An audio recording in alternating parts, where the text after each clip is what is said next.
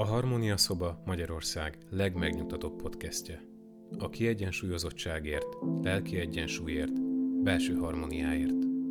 A mikrofon mögött bukta Tünde szakpszichológus, aki megosztja veled az emberi életben megélhető tudatos és tudattalan hatások magyarázatait.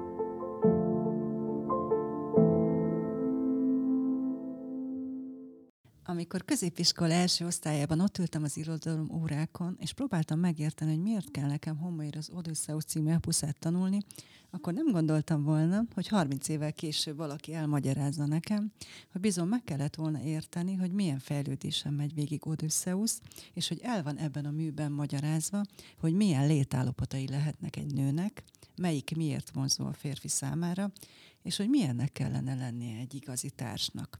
Persze tudom, ti sem vettétek ezt észre, és ebben a podcastben ezt szeretném bemutatni, hogy milyen fejlődési utat jár be Odysseus, és hogy a női identitás fejlődés állomásai hogyan vannak elrejtve ebben a műben.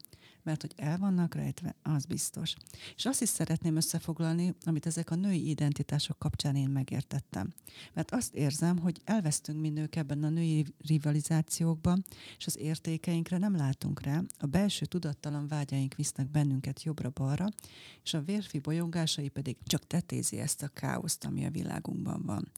Amikor elkezdődött ez a pandémiás helyzet, én azt feltételeztem, hogy sok családi rendszerben lesz átrendeződést. Fel fognak bomlani azok a kapcsolatok, amelyeket már csak az anyagi érdek tart össze, és valahogy tisztább és őszintébb kapcsolatok világa felé megyünk. De ez nem történt meg, néhol igen, de ahogy elmerültem ennek a homorészi világnak a sűrűjében, rájöttem, hogy ez a káosz természetünk. És minden egyes embernek egyéni szinten kell választ adnia, hogy lelkének milyen bugyrait éli meg, illetve ebből mit működtet az életében, és hogyan válaszol a másik ember és a világ káoszára. Dr. Nagy Mária Magdolna női arhetipusok az Odisszeában című cikkére, ami a Kagylóküt folyóirat 46. számában jelent meg, akkor találtam rá, amikor arra lettem figyelmes, hogy egyre több férfivel beszélgetek arról, hogy milyen nehéz olyan nőt találnia, aki tudja őt működtetni. Persze ilyenkor mindig azt kezdem el tőlük kérdezgetni, hogy ők mit nem tudnak még. De nem, nem, nagyon szeretik ezt a kérdést sem hallani tőlem, és válaszolni pedig pláne nem tudnak rá. De persze nekem is el kellett gondolkodnom, hogy én tudok-e működtetni egy férfit. Nőként értem-e, hogy valójában mit is szeretnének a férfiak a nőktől, mert akkor tudok szerintem segíteni, ha én is értem, hogy mi bújik ott meg a férfi lélek mélyén. Nem állítom, hogy értem, de minden nap tanulok valamit a férfi lélek működési mechanizmusairól, és amit ennek a cikknek a révén megértettem, azt most szeretném nektek elmagyarázni. Az Odüsszeia az erős lelkű Odysseus tengeri vándorlását írja le, aki a trójai háborút követően az okos szívű Penelopéhez, a feleségéhez tér haza, meglehetősen hosszú ideig tartó folyamatban. A történet a tengeren játszódik, Odysseus különböző kis szigeteken köt ki, melyeket több esetben nők lakják. Odysseus leleményes és ravasz volt, kalandjait, megmenekülését leginkább a saját értelmének köszönhette. Hosszú útja során, míg Trójából Itakába ért, sok mágikus hatalommal bíró varázslatos lényel találkozott. Palalili egy másik cikkben azt fogalmazza meg, hogy a lények jó része nő volt, és hősüknek néha elég volt ellenállhatatlan férfiúi vonzerejét bevetnie, de a leggyakrabban pontosan a nők voltak azok, akik megoldhatatlan kihívást jelentettek a görög hősnek. Itt kellett az isteni közbeavatkozás, a segítség, hiszen a halandó, bár zseniális Odysseus mégiscsak egy férfi volt, aki élete nagy részét férfiak társaságában döltötte, és elképzelésre sem volt róla, hogy mit kezdjen a szebbik nemmel. Ám amikor egy női szörnyel kerül szembe, a jól fésült férfi lújka nem működik, és Odysseus nem képes kezelni a nőkből áradó nemiséget, korlátlan energiát. Ekkor segítenek rajta az istenek, és mint varázslatos beavatkozás, isteni titok feltárják előtte a nőkkel való helyes viselkedés menetét. Itt nincs hely a ravaszkodásnak, a sokat dicsért férfiúi logikának, itt valami más kell. A csoda. Az Odusszei a legfőbb szintere a tenger. A tenger az érzelmi élet szimbóluma, és Odysseus különböző nők karjaiban köt ki, akik más és más arhetipusos mintát testesítenek meg, jelezvén a hős fejlődését. Kövessük akkor időrendi sorrendben ezeket a hölgyeket. Az első állomás Kirké, a boszorkány, a vamp, a végzet asszonya. Ajjé szigetén kötnek ki, itt él a szigeten Kirké, a varázslónő, aki mellesleg nimfa is. És Kirké legnagyobb varázslata talán pontosan abban rejlik, hogy a felfedezők a házba lépve pontosan azt kapják, amire számítanak. Egy normális hétköznapi szituációt, hogy egy daloló, védtelen és gyönyörű nő szeriden szöveget. Természetesen senkiben sem merül fel a gyanú, hogy ez a nő egyedül él. Akkor hogyan látja el és védi meg magát? És hova vezet ez a nagy naivitásuk? E úrulokhoz jó vezér módjára belőle engedi a társait, akik gyanútlanul besétálnak Kirké házába, és jó ízűen lakomáznak a felkínált élelemből. Lisztet, sajtot és mézet kevert össze borral, és egy kis mérget is tett bele. És a férfiak azon nyomban röfögő disznóká változnak. Eurologhoz fejvesztve menekül Odysseushoz, hogy még az élmény hatása alatt mesélhesse el a történteket. Hermész menti meg Odysseuszt egy ellenméreggel, igaz, az csak magát a kirkéféle mérget hatástalanítja, de a leleményes Odysseus ezzel is időt nyer, hogy bevethesse ellenállhatatlan férfiúi vonzerejét, és sármiával két vára fektesse az ókor egyik legnagyobb boszorkányát aki, mint kiderül, mindenek előtt nőből van, és nem tud, és legkevésbé sem akar ellenállni egy csábítő Odysseusnak. Mit több, Odysseus, aki már uralja és kézben tartja a helyzetet, azt is eléri Kirkénél, hogy változtassa vissza a társait emberré. Medley Miller Kirkét című könyvében több száz oldalon keresztül mutatja benne az istennőnek a történetét, hogy hogyan tapasztalja meg a saját varázserejét, hogyan kerül kapcsolatba ezzel az erővel, és hogyan éli meg az Odüsszeusszal való találkozást, az együtt töltött egy évet, és még fiúgyermeket is szül, miután Odüsszeusz elhagyja a szigetet. Kirki kitaszított nő, lehetne szálmalmas száműzőtként is tekinteni rá, de magányában talál rá a benne lévő elnyomott mágiájára, és ennek következtében a füvek, főzetek segítségével képes változtatni a környezetén. Erős akaratú, öntörnyvényű, mindenáron megvédi azt, ami az övé. Egy boszorkány volt saját szabad erővel, aki senkinek sem tartozott elszámolással, csak is saját magának. A varázslásai nem gyűlöletből táplálkoznak kezdetben. Az első varázslását a Glaukos iránti szerelme ösztönözte. Csak a későbbi ármánykodásainak volt az a célja, hogy elszívhassa a férfiakból az életet. Úgy döntött, mivel van hatalma, használni is fogja. És mit gondolt a férfiről? Azt, hogy a férfi legjobban azt a rejtélyes világot kedveli, amelyben a nő csak egy titok a sok közül. Szeretik, ha a nő egy olyan ajtó, ami nem nyílik ki azonnal, ha bekopogtatnak rajta. Újdonságnak számítson nekik, és ezáltal egyfajta megkönnyebbülésnek is. Kirki azt tapasztalta, hogy ellentmondásos érzései csak feltüzelik a férfit, minden kihívást játékként ért meg a férfi, és minden játékot szeret, ezért érdemes vakmerővé és szertelenné válni egy nőnek. A férfit szerinte csak a saját maga iránt érzett szerelme vezérni, és a nő csak hasznos eszköz számára. Éppen ezért nem szabad beleszeretni egy férfiba, mert ha beleszeretünk, örökre eltűnik. De a hirtelen támadt női ellenérzések újra és újra visszacsábítják a férfit és éppen ezért a nő nem követheti el az unalmasság megbocsáthatatlan bűnét. Mikor elkezdődött a kapcsolata Odysseus-szal, tudta, hogy ő is csak egy újabb kés, másféle, de akkor is kés, de nem érdekelte. Arra gondolt, hogy ide a pengével, hiszen vannak olyan dolgok, amiért érdemes vért ontani. Tisztában volt vele, hogy Odysseus szereti a feleségét, mégis vele maradt hónapról hónapra. Kirké úgy gondolta, hogy a sok ágyában töltött éjszaka pusztán Odysseus utolsói bölcsességét bizonyította. Rájött, hogy a vele együtt megteremtett családi harmónia leginkább valami próbaféle lehetett. Annak a próbája, hogy majd hogyan éleszkedhet újra könnyedén Penelopéhoz a háború és a bolyongásai után. És végül Kirké adja tanácsot neki, hogy hogyan küzdjön meg a szirének csábításával, az elnyelő anya.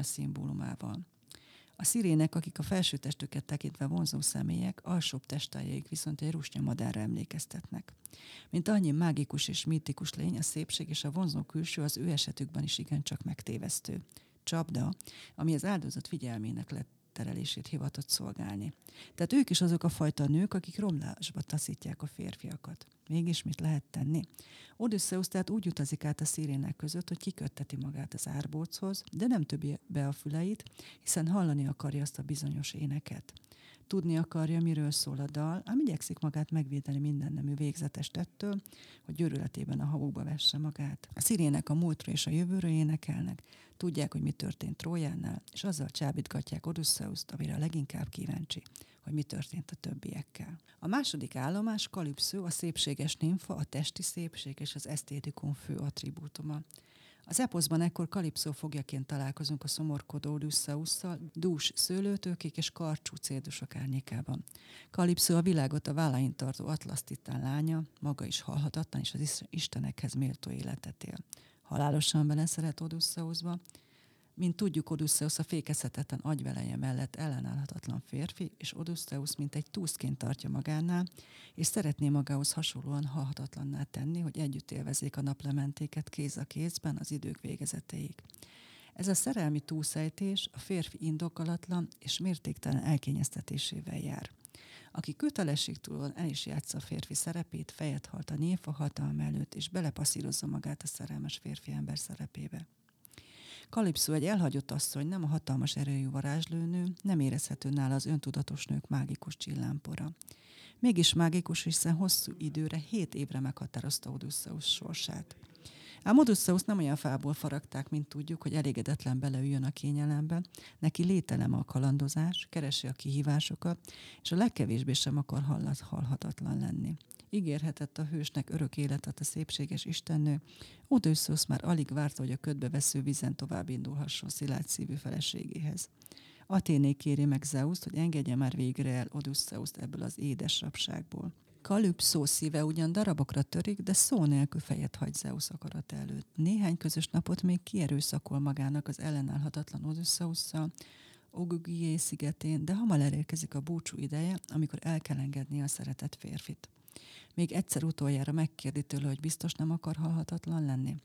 Odysseus, a trójai háborúban edződött könnyertelen és kegyetlen harcos abban a pillanatban talpig emberé változik, és Kalipszó érzelmét és becsületést maximálisan szem előtt tartva mondja el búcsú beszédét. Persze megint Hermész volt az, aki felruházta Odysseuszt a leleményen túl a nőkkel való bánás isteni képességével. Útja az akhályukhoz vezet, ahol találkozik a szűziesen szép királylányjal, a hókari Nauszikával, ki az égtől kapta báját. Útjának harmadik állomása a lelki nő, aki Szűz Mária arhetipusa, tisztaság, szeplőtelenség, nemesség, szüzérség, romlatlanság ős mintája. Nausziká finom alakja csak átsuhan a színen, lévén ő már az utolsó lépcsőfok a megérkezés, a beteljesülés felé. Odysseus bármelyikükkel is van, visszavágyódik Penelopéhez, aki az otthont jelenti számára ahogy az érő férfi és fokról fokra fejlődik a jungi arhetipusok vonzásában, és éri el a negyedik állomást. Ami nem más, mint Penelope, az okos szívű feleség, aki az otthon biztosítja a férjének. A mitológiában a Szófia, a házi tűzhely és a női bölcsesség, intuíció, istennője felel meg ennek az ősmintának. A férfi, tehát végső soront az otthont keresné a nőben. Karikírozva ezt így érzékelteti Jung, míg a férfi egy nőt keres sokban, addig a nő sok férfit keres egyben. Ez azt jelenti, hogy a nő érzelmeiben inkább monogám, lelke mélyén azonban ott lapul animusza, aki poligám. Ami azt jelenti, hogy el tudunk köteleznődni egy férfi mellett, azonban elveszítjük, van több férfi, mint a lelkünkben, és bele tudunk szeretni egy másik férfiba, tudjuk egy másik típusú férfi érzelmi világában jól érezni magunkat. Azonban a férfi érzelmeiben inkább poligám, de a női lélek része, a tudattalatti, a legmélyének lakója, az monogám. Nagy Mária Magdolna cikkében így fogalmaz. Emiatt sérülékenyebbek a férfiak a párkapcsolataikban, ha eldobják őket. Emiatt viseli meg őket jobban általában a vállás, amely után sok esetben nem is sikerült talpra állniuk. Sokan közülük önsorsrontó életútba torkolnak. Ha látszat mást is mutat, valójában a férfiaknak nagyon nagy az igényük a kötődésre, főleg ha már elkötelezték magukat egy házasságban. Erre mutat rá Odysseus kalandos utazása az ősminták világában, mert bármilyen szép, értékes istennővel tölt idejét, akár a halhatatlanság ígéretével és lehetőségével is Odysseus, mégis visszavágyódik Penelopéjához, aki a lelkemén az otthont, a biztonságot, a megbékélést és a megállapodottságot jelenti számára. Igaz, ennek az otthonnak a bolyongások, a hiába való keresgélés, a zsákutcák és a honvágyja gyötört vigasztalan keresgélés után lesz meg az igazi értéke. És a cikk hogyan fogalmazza meg az igazi nő fogalmát? Így. Az igazi nőben van egy kis nausziká, egy csipetnyi kirké, egy nőansznyi kalipszó, és mind a mellett Penelopénak hívják. Hallom, hogy felteszed magadban a kérdést, hogy valójában igazi nő vagy-e, vagy igazi nő a társad. Bevallom, én is sokat gondolkodtam a podcast készítése közben, hogy az vagyok-e. Sokat foglalkozom a bennem élő belső nővel, de nem tudnám azt mondani, hogy az vagyok. De leírom azokat a belátásaimat, amelyek Odysseus útjának megértése során megfogalmazódtak bennem, hát a segítséget nyújt a fejlődésben nektek is. Bár a férfiak visszajelzései arról szólnak, hogy ők látják bennem az igazi nőt, de én talán úgy tudom megfogalmazni, hogy ez a négy női identitás arányai még nincsenek harmonikusan beállítva bennem. Az biztos, hogy a lelkem mélyén több férfi lélek rész van, figyelek is rájuk. Már serdülőkoromban ráéreztem arra, hogy engem több férfi fog formálni nővérésem során. És még a szakmám választása is arról szólt, hogy közel kerülhetek a férfi lelkéhez, és még formálhatom is őket, úgy, ahogyan ők is megértetnek belőlem valami fontosat. Szoktam nőkkel is beszélgetni arról, hogy talán ezt még megszületésünk előtt vállalhatjuk el, hogy az életünkben egy férfi lesz, akinek megengedjük, hogy a női sorsunkat meghatározza, vagy az utunk során több férfivel való kapcsolat során formálódik ki az igazi nő. Úgy gondolom, mindkét út megélhető, egyik sem értékesebb a másiknál, mindkettőnek megvannak a szépségei és a buktatói is. Azt hiszem családi mindazatoktól függ, hogy egy nő fejlődése során milyen tudattalan üzenetet kap, hogy ennek a négy identitás közül mit érdemes és milyen mértékben kialakítania magában. Mennyi feleséget látunk, míg felnövünk, de bevallom, én sem tudtam levonni ennek a négy identitásnak a helyes mértékét magamban. Kirké, a boszorkány, a kiszámíthatatlan nő, a hatalmat gyakorló nő az egyik identitás. Az antik görög világban közismert tény volt, hogy a nők nem képesek uralni a saját szexuális energiájukat, és nem uraik a vágyaiknak, hogy ezzel a kontrollálatlan féktelenségükkel veszélybe sodorják a férfiakat. A nők mágiája abban rejlett, hogy a férfiakat eltérítsék az eredeti céljaiktól, szándékaitól. Én egy kicsit patriarchálisabb értékrendű családban nőttem fel, nem igazán láttam az aláfölé rendeltségi viszonyokban azt, hogy a férfi élvezi, ha behódolhat a nőnek. És hogy ezeket a vágyakat kielégíteni kész prostituáltra lenne szüksége.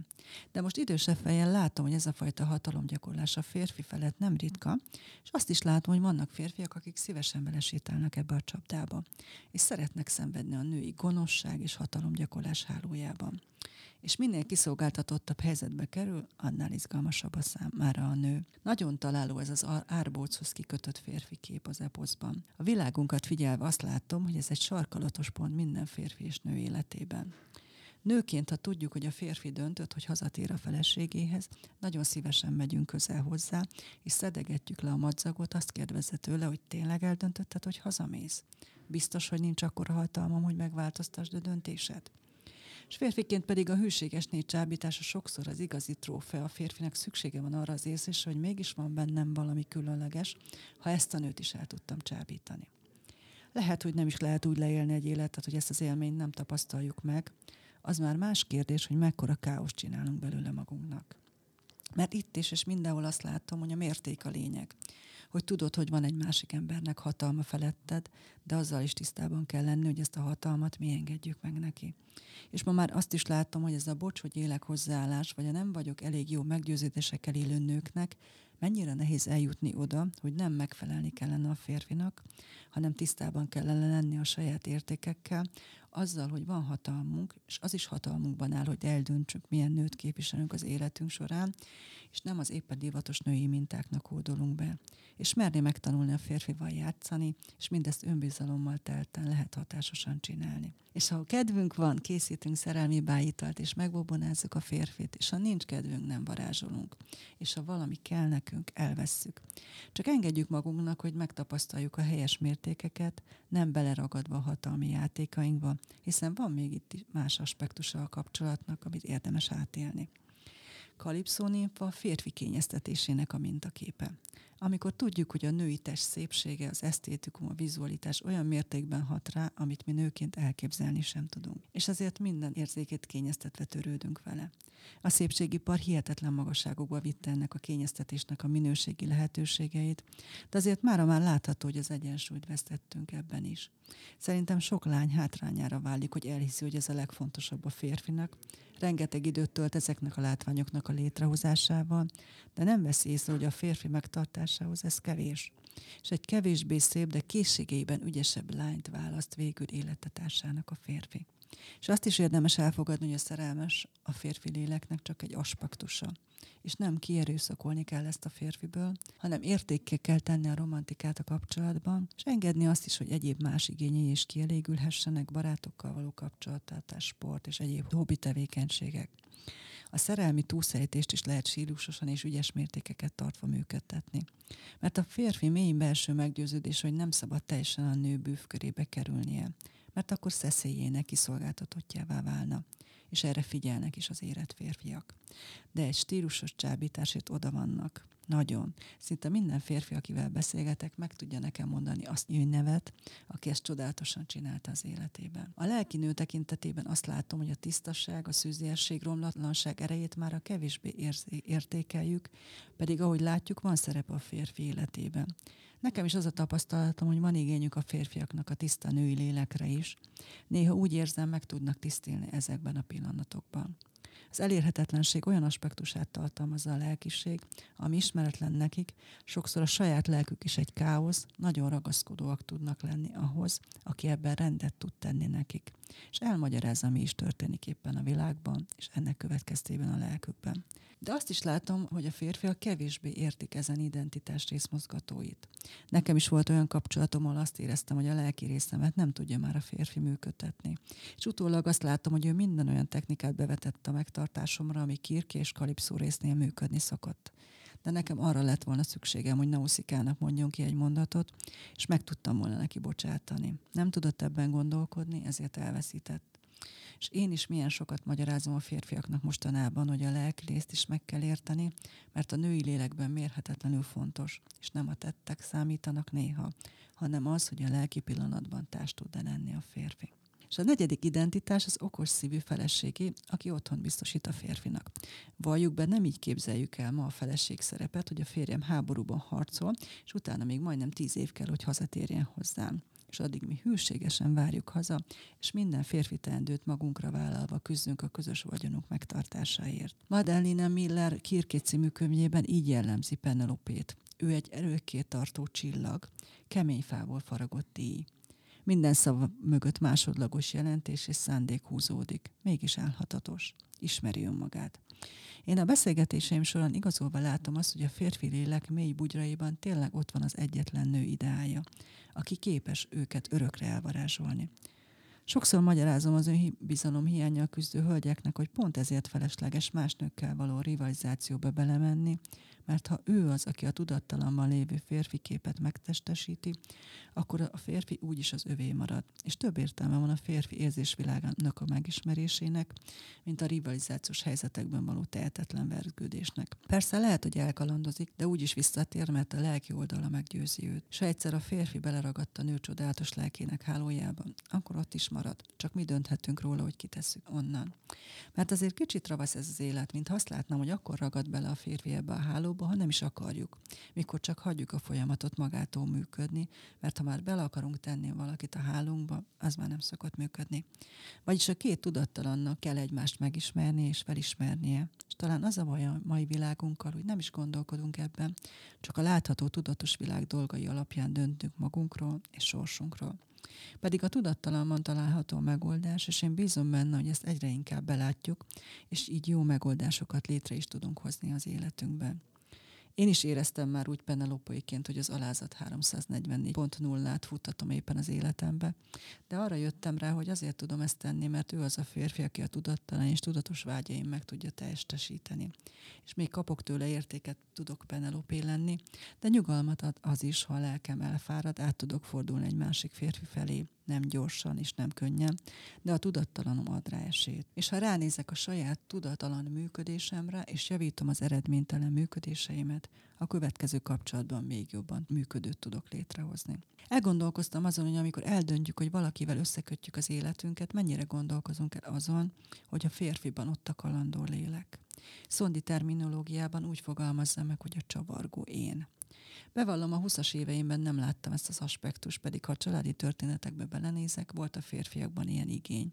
Ki is élték, azzal, hogy más városban dolgoztak, hétvégére jártak haza, kiköltöztek pár évre külföldre.